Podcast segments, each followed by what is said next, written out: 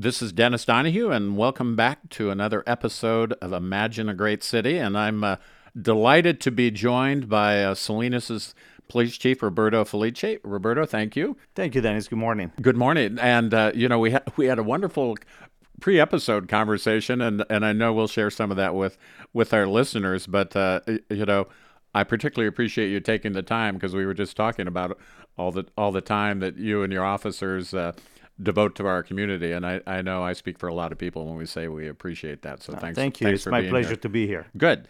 Well, Let's let's talk a little bit. I I always like to ask folks uh, talk a little bit about your background and your journey to how you became the police chief of Salinas.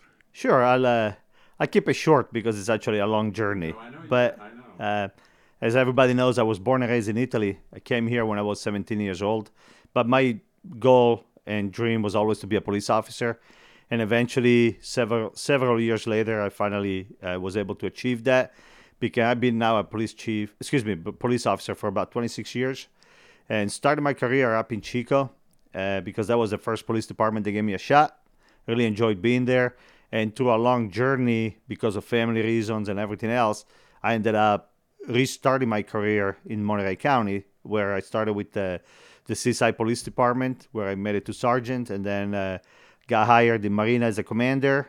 I was there uh, for five years, was the interim chief, tested to be chief, didn't get the position, but I really enjoyed being where I was at. And uh, at that time, Chief Reyes said, "Hey, I'm looking for an assistant chief. Why don't you come and help me out with what we're trying to accomplish?" And I love the challenge. You know, it's it's a great police department. So worked for uh, Salinas as an assistant chief for four years, and then a year ago became the police chief of Salinas, and here I am. Here you are. Well, and you and you also have a, a business background. I want you to talk a little bit about that, and then we'll we'll segue into how that kind of informs how you go about the business of policing in Salinas. Absolutely. And uh, how the business background came about was uh, unfortunately uh, my former wife uh, got sick, and I had to leave law enforcement to uh, procure for her and take care of her. And I figured, okay, what am I going to do? Well, I always had a business business mind acumen, so I, I became a business consultant. And in that uh, part of being a business consultant, obviously, I learned everything about businesses. But also, we're fortunate that I got hired by companies to actually build a factory in China. So I, I lived in China for a little while while I was be- building a factory. Learned a ton about buildings I didn't know anything about, to be honest. But I always looked at the perspective of the business aspect. So when I came to law, you know, when I came back to law enforcement and became an executive, I looked at the fact, and this is what I tell my command staff and my officers all the time don't look at us as a police department anymore. We are a corporation. And as a corporation, we're not here to make money, but we're here to provide a service. And if we don't provide the best service possible, our customers are going to leave us and go somewhere else. And once we lose our customers, we're going to lose a reason to exist and we're going to go bankrupt and fold up and go home. So if you don't want to bank, be bankrupt, then provide the best service ever because we're fighting for those customers every day. And our customers are the people that live in Salinas, the people that visit Salinas, and the businesses that are in Salinas. So that's my concept about law enforcement. We got to stop the mentality, oh, we're we're the warriors fighting the war. No, we are a corporation providing a service, and we'll provide the best service ever. You know, I'm a little, I'm a little curious because, uh, and and as you know, there's a lot of conversation. well, there's lots of conversations about the police business in the in this country, and we'll get at that a little bit. But you know, this. Um, you know, this community policing's been around a long time, and I I remember as a much younger person when I was a San Jose JC and Police Chief Joe McNamara came and talked to us, and he's kind of perceived as the father or author of uh, community policing, and and I've I've always kind of wondered, you know, why are we still talk? I mean, you want to talk about it, but it, like, well, have, but how do we update it? So I'm just kind of curious, you know, that corporate framing is that a bit of an update to uh, how you might look at community policing to bring along with that orientation to we're not the warriors anymore, we're here for the community, but we have to go about our business a certain way. It is, and and the reason why it's a it's a component of it is because of the fact that the community has to understand that the police department itself, by itself, it's not going to be able to produce the results that you want. If you want results, then we have to work together. And that's what I, you know, keep on telling my officers, and that's why I'm huge on transparency. We are now the police department is now an island on itself. We are just a component of Salinas, the whole world of Salinas. So we and the community working together, it's what gets us the results. But we we cannot do that if we think that we're always going to war. If we think that everybody out there is out there to hurt us. No, the, the, the community supports us. The Salinas community is a huge supporter of the police department, and if we want them, if we want them to continue to support us, we need to open up our doors to them and stop being the I'm the police, you're the public, I don't talk to you. No, we're both working for the same goal, which is a safe community. And that's what the transformation has been, at least within the Salinas Police Department. My officer has been fantastic about it. And that's why you see them now getting out in the communities. They do stuff that I don't even know about. I have a sergeant that every Christmas, unbeknownst to me, goes out and buys clothes for some of the families that can't afford clothes for their kids. He doesn't say that to anybody, but just he say, hey, that's the right thing to do for the community. Thanksgiving, when we were all working, two of my officers, again, unbeknownst to me, because we don't we don't tout it, we don't say, hey, look what we're doing. That's not what it's about. They went out and bought a bunch of food and reached out to some of the homeless people and provide food to them. Just say, you know, it's a tough day for you also. And that's what they did. That's what your Salinas officers do every day. And that's the way it should be because that's the difference between being a warrior where you're just looking to survive in a war as opposed to being part of the community and you step in and you help the community whenever you need to and that's what our cops are doing. That, uh, that almost sounds like an updated version of you know the uh, cop on the beat in the neighborhoods does doesn't it? You know now you just need to you know and we'll get into uh, well how many do you need to to do that? But uh, the, the one thing i have uh, you know i'm always uh, i try and be much more focused on our, our guests and what they have to say. The one point of view that I've kind of put out uh, during when I've done the Imagine a Great City episodes, though, is the whole defund the police conversation really bothered me, and, and it bothered me because as as a former mayor, and I, I and you know you're sitting in, in a chair where you're you know you're in in the in the game now is you want to protect the community. You want to do the right job. And, and it was just the wrong conversation. And to me, the real conversation seemed to be how do we have a safe and peaceful community? And, and then that's the framing. And then you, you work from there. So, uh, you know, so comment a little bit about that. You know, first of all, how has that movement uh, affected uh, our police department? Uh, but the other thing is, as a business person, when you lay out the service corporation, what's involved in that in terms of number of officers, type of equipment you need? Uh, it's you know that that type of thing. I, so I know that's a lot, but no, absolutely, and we can certainly discuss the defund the police you know movement. It's first of all, you know what people need to understand is the United States. It's a huge country. We know we got 360 million people, but we're holding our officer hostage to some movement for something that happened thousands of miles away from us. In California, I'm pleased to say, and I've traveled throughout the United States, I have met executives from throughout the United States. In California, we have the best trained police officers, period. And interesting enough, when the whole George Floyd situation happened, we were out, you know, doing, people were protesting peacefully in Salinas. So I'm very thankful for that. And I had officers uh, just down the street from the, where the protest was taking place, just to make sure if something happened, then we will step in. But let's just step back. And uh, as I'm talking to them, I had a brand new officer that just came out of the academy, and we were just chit chatting, having a general conversation. And he said, "You know, Chief, that could never happen in Salinas." I said, "Well, why do you say that? I mean, just as it happened somewhere else, why couldn't it happen in Salinas that one of our officers loses his school and whatever the situation might be?" He said, because that's not how we're trained. We will step in immediately. We will stop that. That could never happen in Salinas. And this came from an officer that had about two or three months on the job. So that's where the mentality is at. But we're paying the price for some officers that did something miles and thousands of miles away. So now everybody jumps on the wagon. Oh, the police is bad. We need to defund them. We need to reallocate those funds to other parts of the city. And I'm all good for helping the city out. I concur a thousand percent but taking money away from the people that protect you. Because, yeah, you can build brand new parks, but who's going to keep the gangs out of them? You can build, you know, brand new sidewalks. Who's going to keep people from parking on the sidewalks and destroying them? And that's where you need your police force. But the police force, again, it's part of the community, so that's where we work together. If you need funding, sit down with me and tell me, hey, this is how much money I need. Can you guys help us out? Because every year when I spend money, I don't look at it, hey, this is free money to me. No, this is my money. And actually, I, if I have to lose money, I rather lose my money than but the public money. So I'm very, very attentive to how we spend money.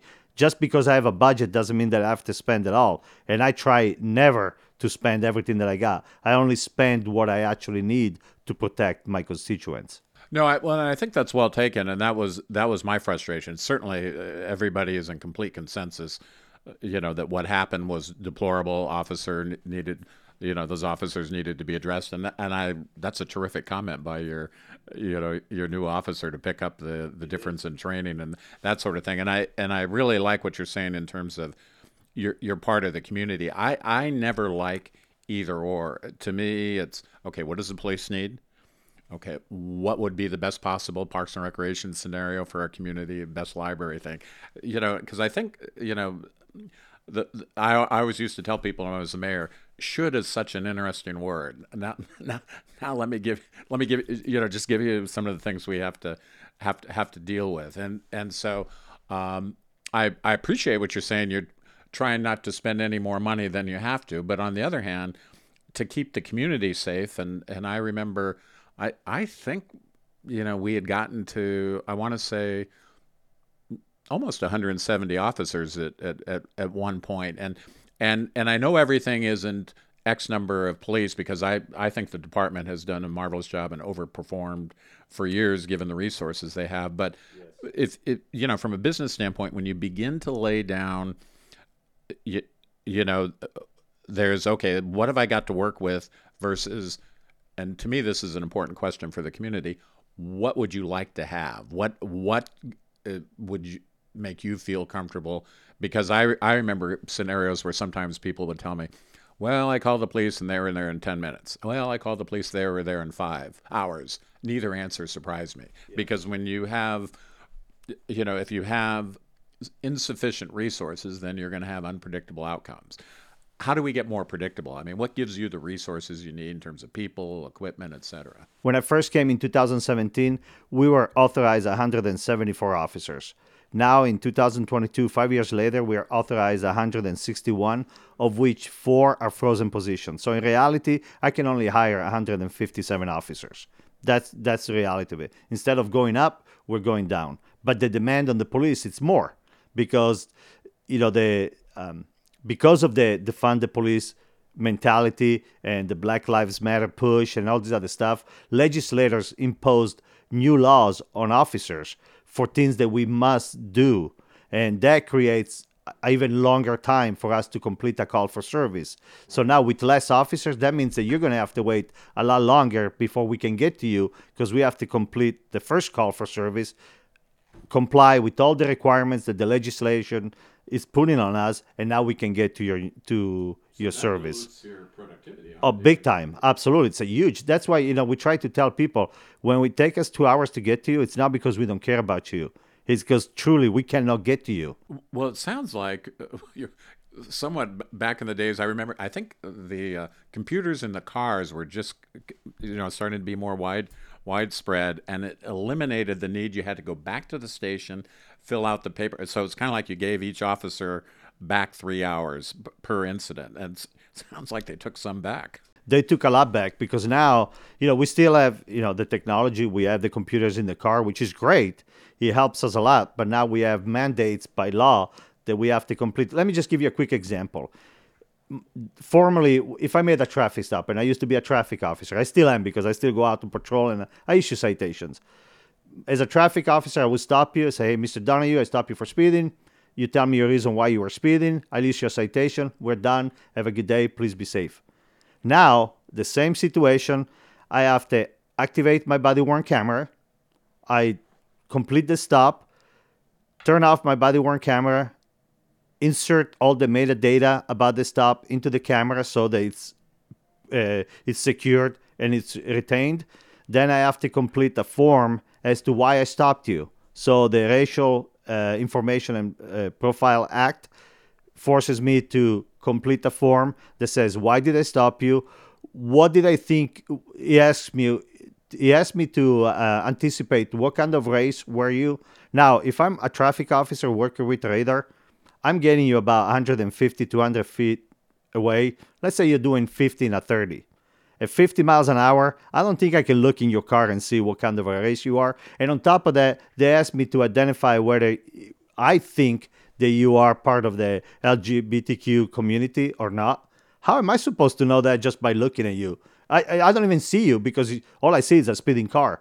So I have to complete all of that, the reason for the stop, whether I searched you, and if I searched you as to why I searched you. If I didn't search you, what was the outcome of the stop? Did I give you a citation? Did I give you a warning?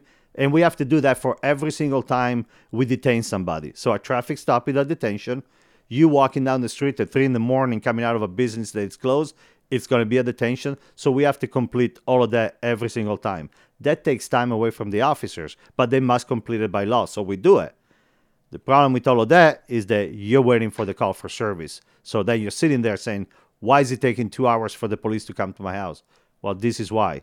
Then we have to go back, complete the report, complete the notes for the citation, whatever the situation might be. That adds another five, ten minutes. And if you combine all of that, now a traffic stop that would take me maybe seven minutes to complete, now it's 20, 25 minutes for me to do everything that the law requires me to do. And that, unfortunately, again, forces you to wait for the police. So we need more police officers just to keep doing what we're doing. Right now, we have 137 police officers in the city of Salinas. We should be at a 220. That's the, I don't know. If you were to ask me, Chief, I'm king for a day. How many officers would you like? I would tell you 220. And and to which some people would say, okay, why that number? I mean, what what is it from an operational standpoint? Uh, there's patrol, and then you've got your detectives, you've got under, you know, why that number? If I had 220 officers, it's what I would need to keep my city safe. I would be able to augment my patrol force so that you don't have to wait two hours for a police officer to come to assist you. I can augment my violence suppression task force so we can go after the drugs on top of the gangs. I can create actually a, a quality of life team that will help that will handle all these homeless issues that we're facing. Every every month, on average, we handle about 400 calls for service involving homeless. Each call for service, on average, lasts between 20 and 30 minutes, and it requires two officers. So you can imagine you got you just lost 200 plus hours of service because we're dealing with the homeless community, which will serve anybody the same way. But that's what it will allow me to do. It will allow me to create a quality of life team that can handle all that so the patrol is free to do what they're supposed to do, which is patrol the city and respond to calls for service. Right now, I have two traffic officers. Traffic is a major concern in the city of Salinas. We have pedestrian fatalities, we have vehicle fatalities. I want to put a stop to that, but I can't put a stop to that if I don't have the resources. If I take three or four patrol officers and I put them in traffic right now, I wouldn't have enough to respond to calls for service. We are pretty much a minimum staffing every single day. And that's where, unfortunately, not having enough officers, the people that are paying the price are the people that live in the city of well, Salinas. and I think some of the th- things people, you know, people hear X amount of officers and okay, uh, Salinas. Now, I don't, I don't know if it's divide by three or divide by four these days in terms of you know shifts. Yes. Uh, you know that that's one of the things I think people sometimes don't don't recognize that take whatever number you've got on patrol, divide it by a certain a certain number, uh, and and and you know so the numbers may not be as quite as big as they might initially sound. It does sound like a lot of people. You figure, hey, 137 cops. Well, you got to account for obviously people being having time off. You can't work people 24 seven. So you have right now we have three shifts. So you got three shifts that you have to fill every single day. You got people on vacation, but more important, you got people on mandatory training. This is not training that's like, hey, you know, Dennis, you want to go to some training? I gladly send you. No, this the leg- again the legislation imposed. I want you to be trained on racial bias. I want you to be trained on this. I want you to be trained all mandatory. So I have to account for that training. I must send those officers to that training. In order to send those officers to the training, somebody else has to fill in for patrol. So that dilutes the amount of resources that I have available. I don't have this infinite amount of cops that I can put in there. So that's why our overtime is high. You know, we spend a lot on overtime, and people think, oh, well, that's extra money. Well, not necessarily. Yes, it is extra money, but people get tired. And when people get tired, people get hurt and people make mistakes. And that's the last thing we can afford as police officers to make mistakes. So we have to be very careful when we talk about let's defund the police. The, the budget is way too high. They got plenty of cops. Not necessarily. So, again, talking on data, as I shared with you before we started, is I'm huge on technology because technology speaks for data and i work off of data i don't work off of narratives because i don't follow narratives the data tells me what i need to do. And i tell you right now in the city of salinas with 137 officers and they're not all assigned to patrol because they're assigned to detectives they're assigned to the violence suppression task force they're assigned to traffic. So it's it's not that i have 137 officers on patrol. Right now i have 71 officers on patrol. That's how many you have. Each shift requires a minimum of 12 officers. So right away, it's 12, you know, 24, 36 every day. And then, you know, the, the, the next day, the, the shift comes in and so forth and so on. So that's all I have. And that doesn't count for the mandatory training that I was talking to you about. But having all of that, we respond to the same amount of calls for service that the rest of the county does, including all the other cities combined. So we have the same amount. I'm proud to say, and I'm very proud of my officers for that. Our priority one calls. So the priority one calls are the emergency calls, the bank robbery in progress, uh, somebody getting killed, somebody getting assaulted with a with a weapon. That's we need to get a, we need to get an officer now. Our average response time is three minutes. Three that minutes? three minutes. It's our response. Our average response time. That's the same response time that the rest of the county does with twice the amount, actually more than twice the amount of officers that we have. So when people tell me that Salinas police officers don't work, they work very, very hard. They definitely they don't leave anything on the table. They give it 100% every single time. So when we talk about data, that's data to consider. 71 cops on patrol, rest of the county, and just think how many other agencies we have in the county. They respond to the same amount of calls that we do with twice the amount of police officers. Well, and we were chatting before we got on air a, uh, a little bit about technology, and you know, I made the the comment, uh, you know, have, running an innovation center. You know, sometimes people interpret uh, technology as it's automatically going to replace people, but and and I tell people, no, I wouldn't necessarily make that assumption. It might make allow you to be more effective. Uh, and I was I was really intrigued by you know, with the tools you've deployed, um, you know, and this is something that the public doesn't necessarily think about, but in terms of your measurements, your solve rate has uh, just risen dramatically. So talk about that and that relationship with. Uh, you know, data and absolutely. Technology. And uh, as I share with you, I'm a huge technology buff, so I know that I cannot get 220 officers. So I can just sit back and say, well, you know what, I don't have enough officers, so that's not my style. So what we do is I look at technology to augment my officers in their work, not to replace them, but by using technology, I can actually reallocate some resources to investigate crimes and solve crimes. So right now, you know, for homicides, homicides in Salinas, 2022, our solvability is 95%, which is unheard of. The average is about 45%.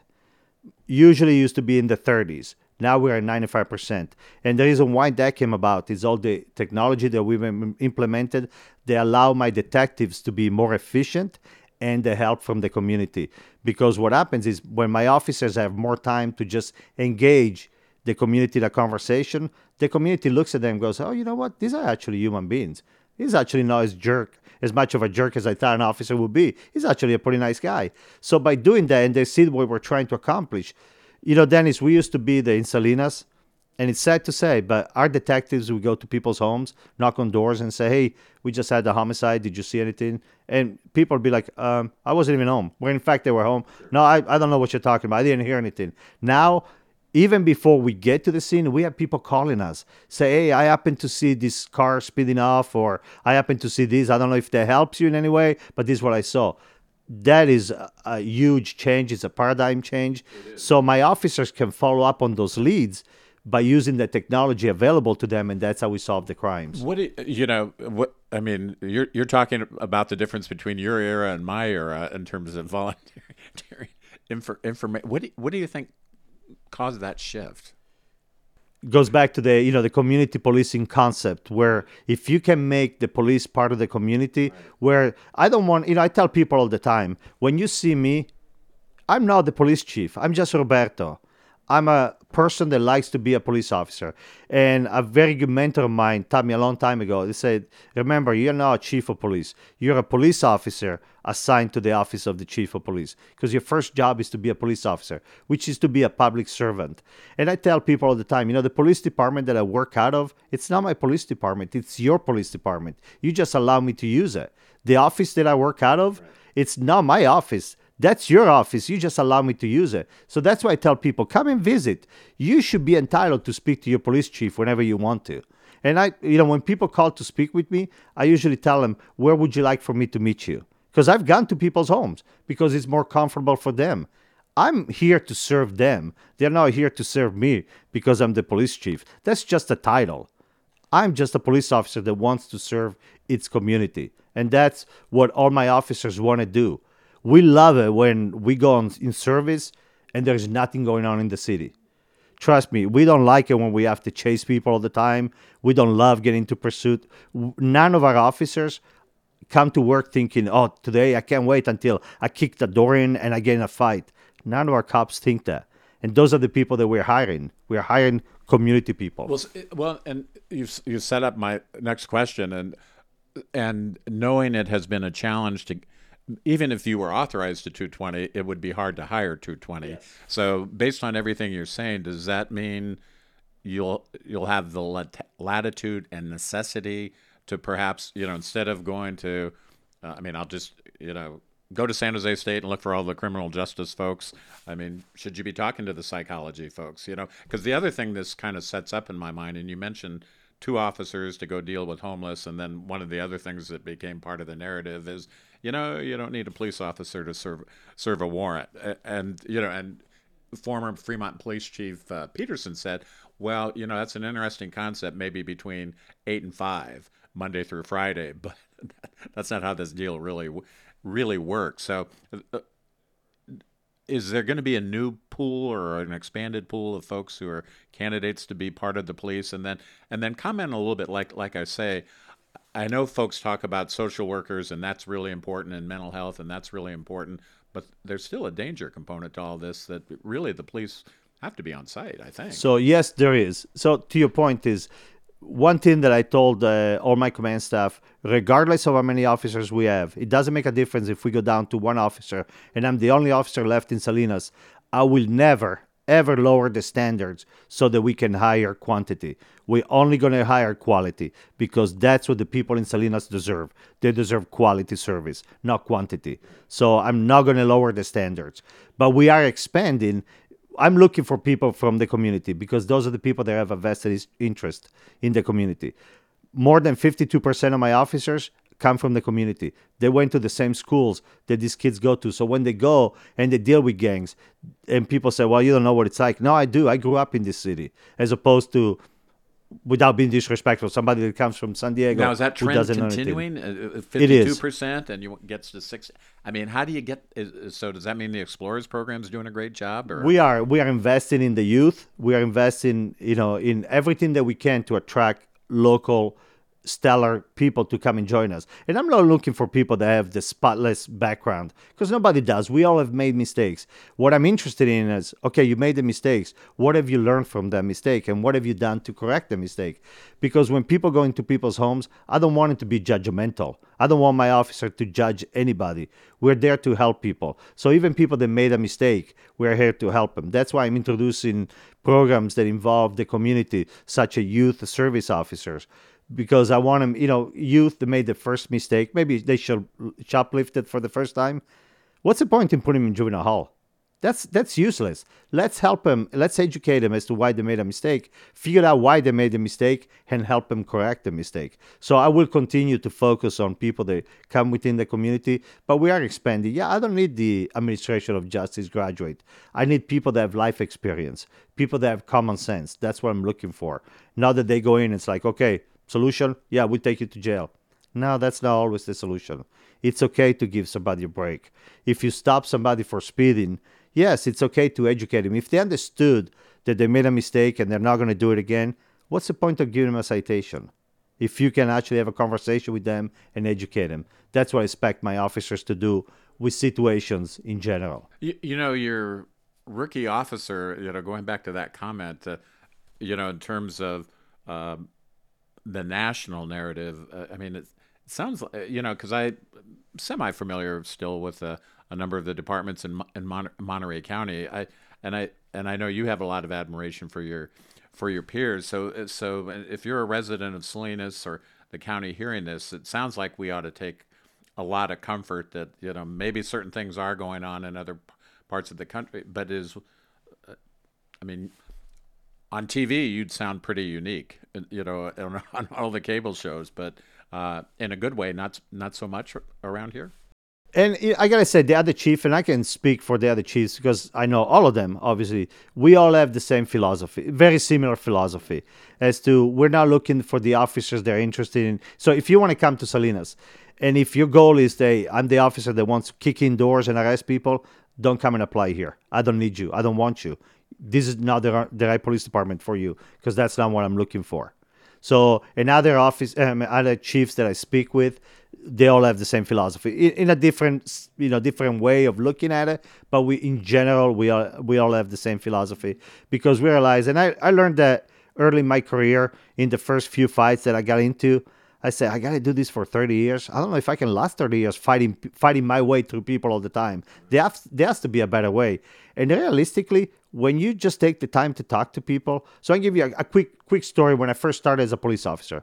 I'm in training just came out of the academy and we're in the academy we're trained you know officer safety at all time. People are always ready to hurt you. So i'm driving down the street with my uh, field training officer and he tells me hey you see that guy over there? He has a warrant. He's a, he has a felony warrant. So right away my mind just came out of training. I don't have any experience. Like oh he's a felon so, okay, let's go contact him. So I stop my car. I jump out of my car with my gun.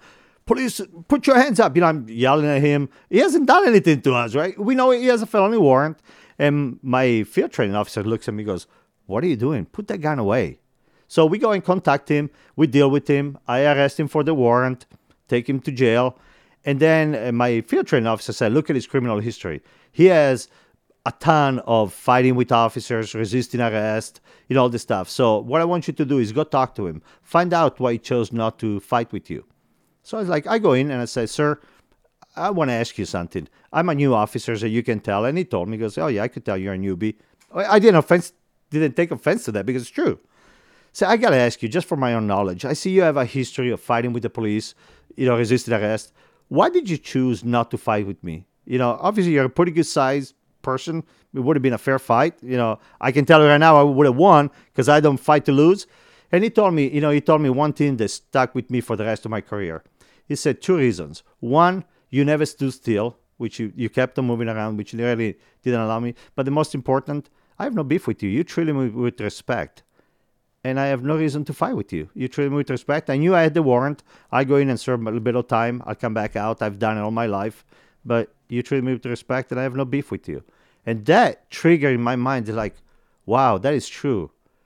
All it, it takes a lot of times, just talk to people. Yeah, even if they are criminals, just talk to them. They know you're doing your job.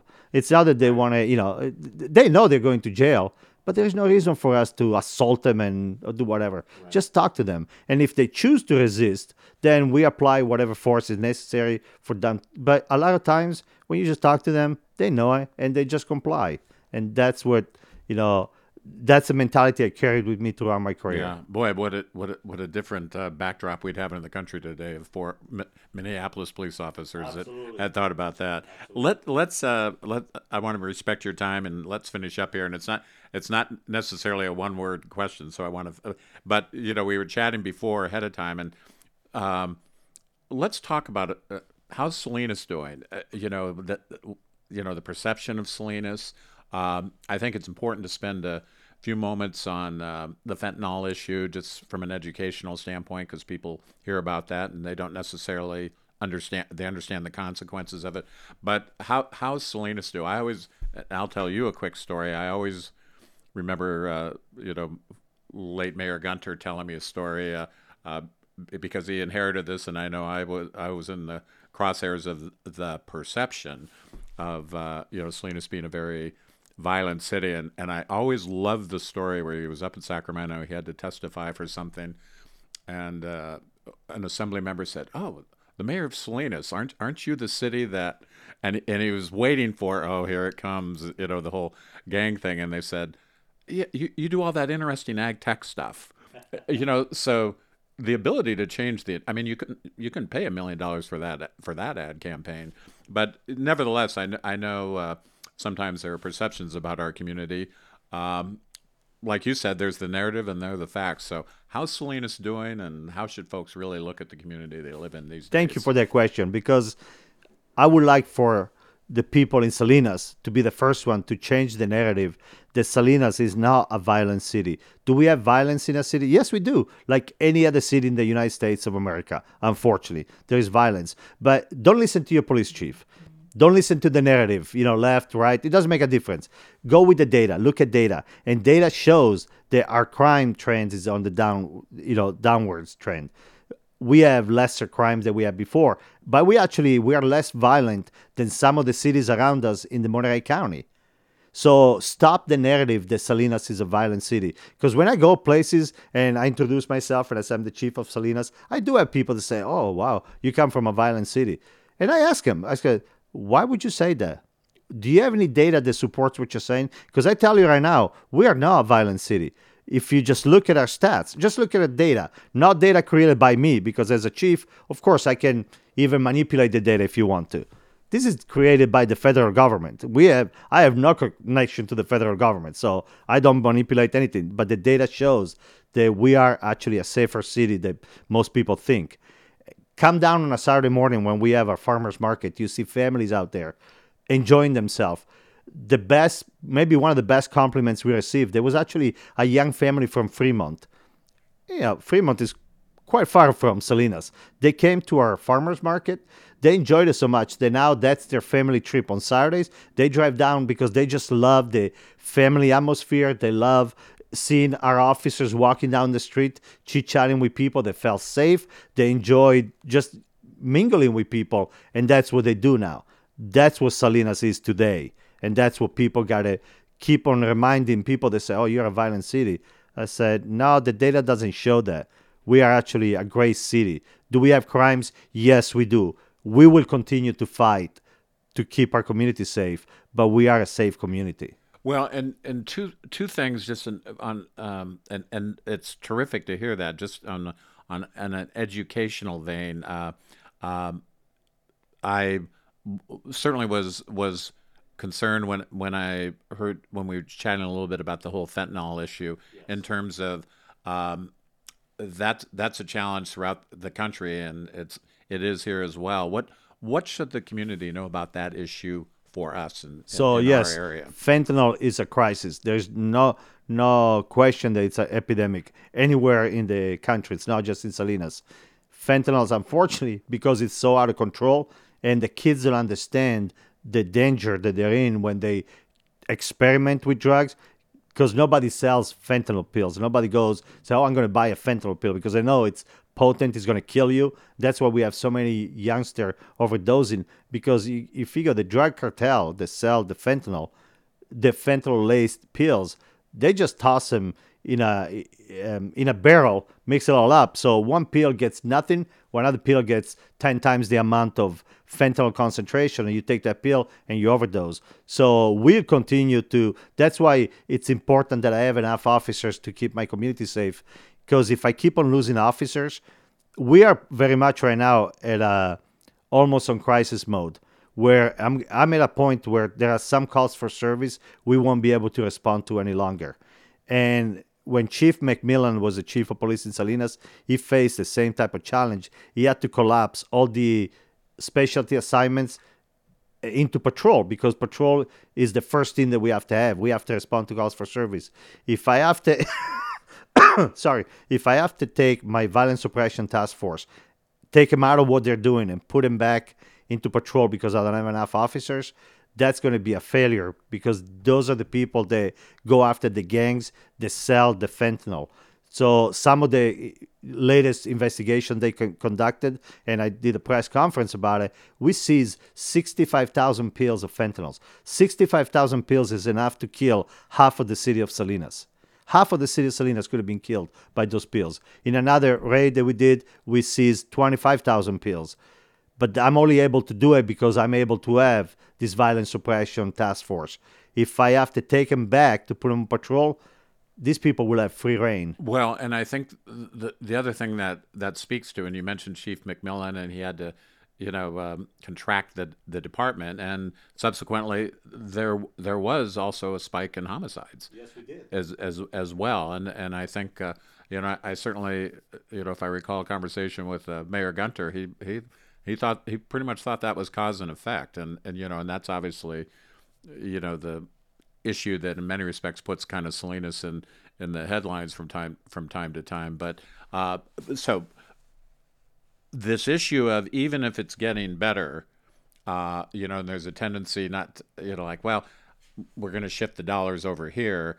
Um, I think that's, you know, I I think that's a bit of a a danger for the safety of the community. And and and you chatted a little bit about that. Uh, uh, um, you know, d- just because it's getting better doesn't mean we get to shift priorities. That is correct, and that's when you actually you invest even more because of the fact that it's getting better. You don't stop what you're doing because it's working. If you stop what's working, you're going to fall back to what wasn't working. And that's what people have to realize. Just because things are getting better doesn't mean that we are crime free. I don't think we will ever be crime free. It's just a utopistic way of looking at things. No city is ever going to be crime free. But because we're able to do what we're doing, let's continue doing it so that we can push the gangs out of the city. We can put people in prison. We can send them away for a long, long time. If I don't have the detectives that can solve those homicides, those families will, are not going to have closure. So we can't stop what we're doing. We saw what happened when you know Chief McMillin stopped. He had no choice, so I'm not faulting him for it. Definitely had no choice. But remember, we had a spike. We had 39 homicides. That's a huge number. Never should get to that. So, but that happens when you start taking away. I give you a, a quick example. If I if I was to tell you right now, okay, Dennis, you need to go to LA today. Let's say Los Angeles. Okay, you're driving to LA. I tell you right now that between Salinas and LA, there'll be no police officers on the street, no highway patrol, no sheriff, nobody out there.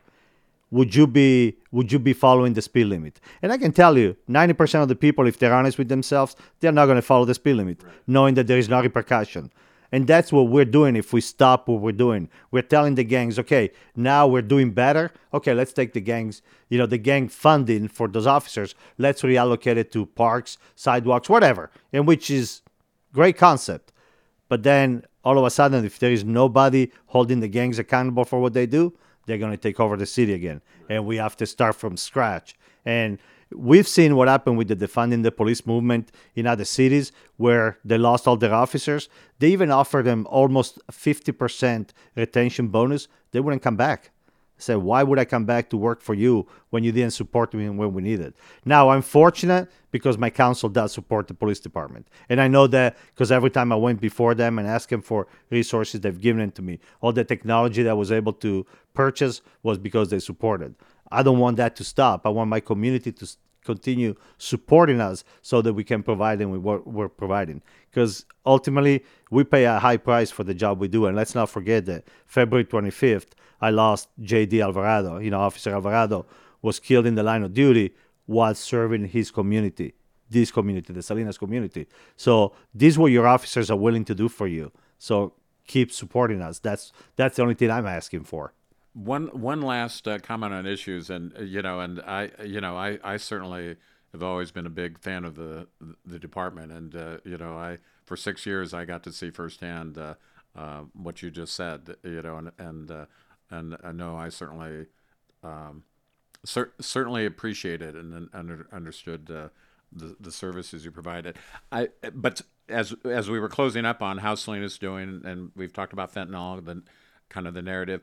Go back to what you said, because uh, you know, as I walk around, I hear, as we all do, concern about the homeless the homeless situation, and so when when you mention there's certain uh, uh, restrictions on office officers in the city. You know, there's kind of that proverbial, and like I said, you know, should such an interesting word. Well, they should just clean it up. Easier said than done. Oh, very much so. So, as a city, we conduct uh, health safety days where we go and help clean up, and the police department is present. And it is very unfortunate that we have so many homeless people or unhoused people, but not all of them is because it's an unfortunate situation because some of them truly do not want the help. So i can tell you within the police department i've created you know i have my i have a commander that i put in charge of a mental health uh, unit. And we're actually partnering with the county where we have a mental health professional available to us so when we go to the call for service that involve mental illness we try to reach out to them first in the sense of hey mental health experts you guys deal with it without the police presence, right? But unfortunately, there's a lot of violence that goes on when there's a mental. Oftentimes, they're armed, whether they have a knife or something else. You know, that's what the situation is. And a lot of the stuff that we deal with, what people don't realize, the city's been doing a phenomenal job at providing services. We have outreach team, and I'm not talking about we Salinas PD. We City of Salinas have community outreach that they do uh, teams that go out there to provide services and provide help, but not all of them are people in need of help. Some of them, is what people don't know when they tell us, "Oh, you're just harassing, you know, a homeless person." Some of them are drug dealers. That I tell you right now, we know for a fact they drive to the area in the morning. They stay in a tent, you know, distributing their drugs, and at night they drive back home where they go and sleep in their home. So these are not homeless people. These are drug dealers. They're taking advantage of the situation, and we're not going to stop going after them. But the public needs to understand that there is it's a huge impact on the community and also a huge impact on the police department to continue, you know, addressing those issues. Because as I said before, homelessness is not police it's not a police problem. It's a humanitarian problem. We have to help these human beings to get out of whatever situation they're in. So we all have to work as a as a community to come and help those less fortunate. Well, I we we've we've talked about a lot of things, and uh, you know, I, I, I will certainly share with you that I I I would have loved to have served with you. I I think Thank Salinas you. is in terrific hands. Um, but uh, you know, sometimes I like to end uh, conversations with, "What did I miss?" or or as you as you know, because we both were talking a little bit about you know, occasionally when you still do it, I don't do it as much. You know, you have to give a talk and then you get off stage and like. I wish I had said. So, what's your I wish I had said, or I want to make sure Salinas knows? You know, more than I wish I had said, there is one thing that I oftentimes when I speak to the to the media and at the end say there is anything else that you want to say to to the community. Unfortunately, they never air it, but so thank you for allowing me to say it because I want to say thank you, a huge, huge thank you to the Salinas community. Because when all this defund the police was going on, all this movement of police being bad and everything, the community came together and supported us. I cannot tell you how many times every day we will have somebody either dropping off some food, dropping off a note. I get emails, I get phone calls. Everybody's got my cell phone number, so they can call me anytime they want to. And I get people texting me saying, "Thank you for what you guys do. We support you. Thank you." It's it's just overwhelming. We saw when unfortunately we lost, you know, our officers, how the community came together to support us. I can never thank him enough because every day when we go out, we know that 99% of the community supports us, and that's what we care about. The other 1%, we're never going to be able to please them, and so be it. As a corporation, if I can please 99% of my customers, I feel that I'm a successful CEO. That's where I look at it. Well, I'll close by following your example, thanking you for your service and your, your time and thank joining you, us. Sir. And thank our listeners for joining us for Imagine a Great City, and we will be back next week with another episode. Chief, thank you. Thank you.